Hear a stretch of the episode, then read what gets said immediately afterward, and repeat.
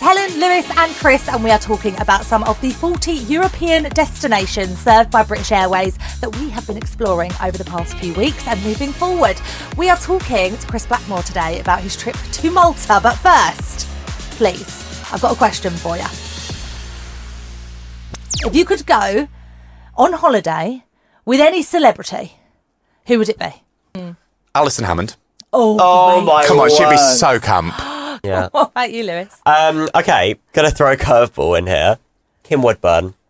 Because if I'm staying in a hotel room with anyone, if we if it, I don't know if it's with a, in a room, but if it is, Kim Woodburn's gonna keep that room tidy. Yeah. She It's a ain't very gonna good let point. any you know pants be on the floor Right. or anything. Probably not going to let you get any sleep, to be honest with you. No, no, probably not. Who's yours? Yeah. Well, I don't know why Shakira just popped into my Oh my head. God, yes. Just because I think we would have a really raucous time. She would be dancing all night with me. You're off to Grand Can next week. Imagine you, Shakira, Jumbo Centre. That's all I'm saying. But anyway, tell us, right? So Malta, what was what was it like, kind of going out there? Because I know that you got boo- is it, was it bougie bouge for you? Oh, we went bougie. Yeah. Of course, we flew a BA business class. One of the one of the most stressful things about going on holiday, right, is arriving at the airport really early, worrying you're going to miss check-in, worrying you're going to miss your bag drop. None of that. Priority boarding. Yeah. That's all I'm going to say. Two words. My new two favourite words. Skip past all the queues, straight in, straight to bag drop, and then you go to the lounge. What you're greeted with: buffet, Mm-hmm. champagne, breakfast, tea, coffee, all of that. There's something about arriving in this lounge, seeing all your breakfast there, knowing you can have a glass of champagne with your bacon muffin. Yeah. Just something about that. Oh, what it a was dream. delightful. we sound so British right now, but I love it. I love it. Yeah, yeah. I think you've got to give us your groundbreaking fact because it Oh, wasn't I just thought we your were- first. I thought we were going to hide Go with this. this. No, no, no, no, no. Okay, Come so on. I think I actually had the best experience out of all of this because that wasn't only my first business class flight experience. That was my first time leaving the UK. Oh come on, give a round of applause. Stop it. So- Smashed it. I'm sorry. Ever, first ever. flight, Yeah. first flight, business class. This is the problem now. I feel like the bar's been set really, really high. I'm Yeah. flying BA everywhere. tell me because I've never been to Malta, so if it wasn't like Euro Pride, 'cause Yeah. we, we need to get to that, but like if it wasn't Euro Pride, why Malta? I think the thing about Malta is actually one of the one of the first things I noticed about when you arrive there is if you're one of those people who's maybe like a weary traveller or likes familiarity,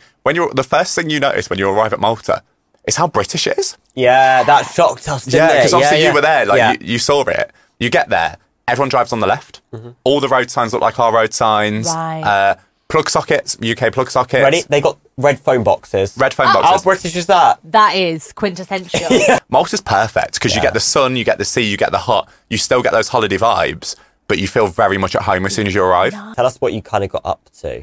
So we did a lot of eating. To be able to experience so much food was incredible. I mean, we went to some amazing restaurants. What type of food? Like, because obviously, if you think like, oh, if you're going to Italy, you're expecting to do pizza, pasta, blah blah Yeah. blah, or if you're going to Spain, you're expecting tapas. but like, what what do you expect from Malta? So Malta has Malta's a, a, like quite a good one actually because it takes inspiration from different places. It's kind of halfway between Italy and Africa, and you get those like um, inspirations from both, as well as that like British edge as well. Lovely. So there's a lot, a lot of pasta and stuff on the menu, a lot of seafood. Rabbit is the local delicacy actually. There was rabbit and ravioli and everything. Wow. They love a bit of rabbit. Malta isn't just Malta. You got Gozo as well. Yes. Tell us about Gozo. Oh my god! So on the Friday, met a gorgeous, gorgeous tour guide from the Malta Tourist Board and Visit Malta, Mariella. Off, off onto the ferry over to the island of Gozo, which is just north of Malta. We got there, got on some tuk tuks. We went to we went to some temples, had Yeah. a look around there. I mean, Mariella from the Tourist Board, what she didn't know about temples wasn't worth knowing. And then she took us to this gorgeous restaurant by like overlooking the sea. Then we went swimming in the in the sea, like in a little bay. It was just amazing. By the end of the day, honestly, we were. Cream we, we crackers. were shattered. I yeah. think we need to hear from Queen Mariella. Malta is a fun island. I mean, if you haven't discovered it yet, then you should you know, give it a go. Lots of things to do, lots of things to see. I mean, um, lots of history, but also lots of fun places to go to, swimming and uh, staying in the sun. We've just got the ferry over here. Why would you recommend this as a place to come to? Yeah, it's an escape, I guess. I mean, for all of us, for us Maltese, we love to come here over the weekend for a short weekend break.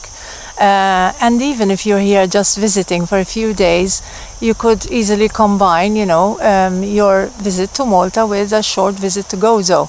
She is so cute. Honestly, Loved her. an absolute angel. I, I loved spending the day with her. Yeah. But like, because when I'm going away somewhere, I do highly consider how queer the place is. So how gay is Malta? I mean, to I, I guess to address it really obviously, this year it was the host of Europride. Yeah. there wasn't necessarily a separate area for gay bars. It was every bar just felt welcoming, Mm. and it was almost hard to tell where somewhere like was gay and wasn't because it was just it was just kind of like pride flags everywhere. Obviously, they Yeah. were embracing Euro Pride, but you get the feeling that actually all year round it's very much like that, and you don't Love need that. those those separate bars. There were thousands and thousands of people just all gathered in the, the kind of the square around the fountain. Yeah. And then and then you get to the parade and the, the parade is just going on and on and on. But they really like pulled out all the stops for the gays to arrive. the highest ranking in Europe for queer rights. So yeah, this is also why I wanted to come here and celebrate it because it's the well, it's in quality of life for us, for our community, it's the best. And I wanted to be here also because it's uh, you know, it's the center of the Mediterranean Sea. So, and well, actually, to me, it's surprising because it is very south in the in Europe, but still, it's the most progressive in terms of rights. This is shocking to me.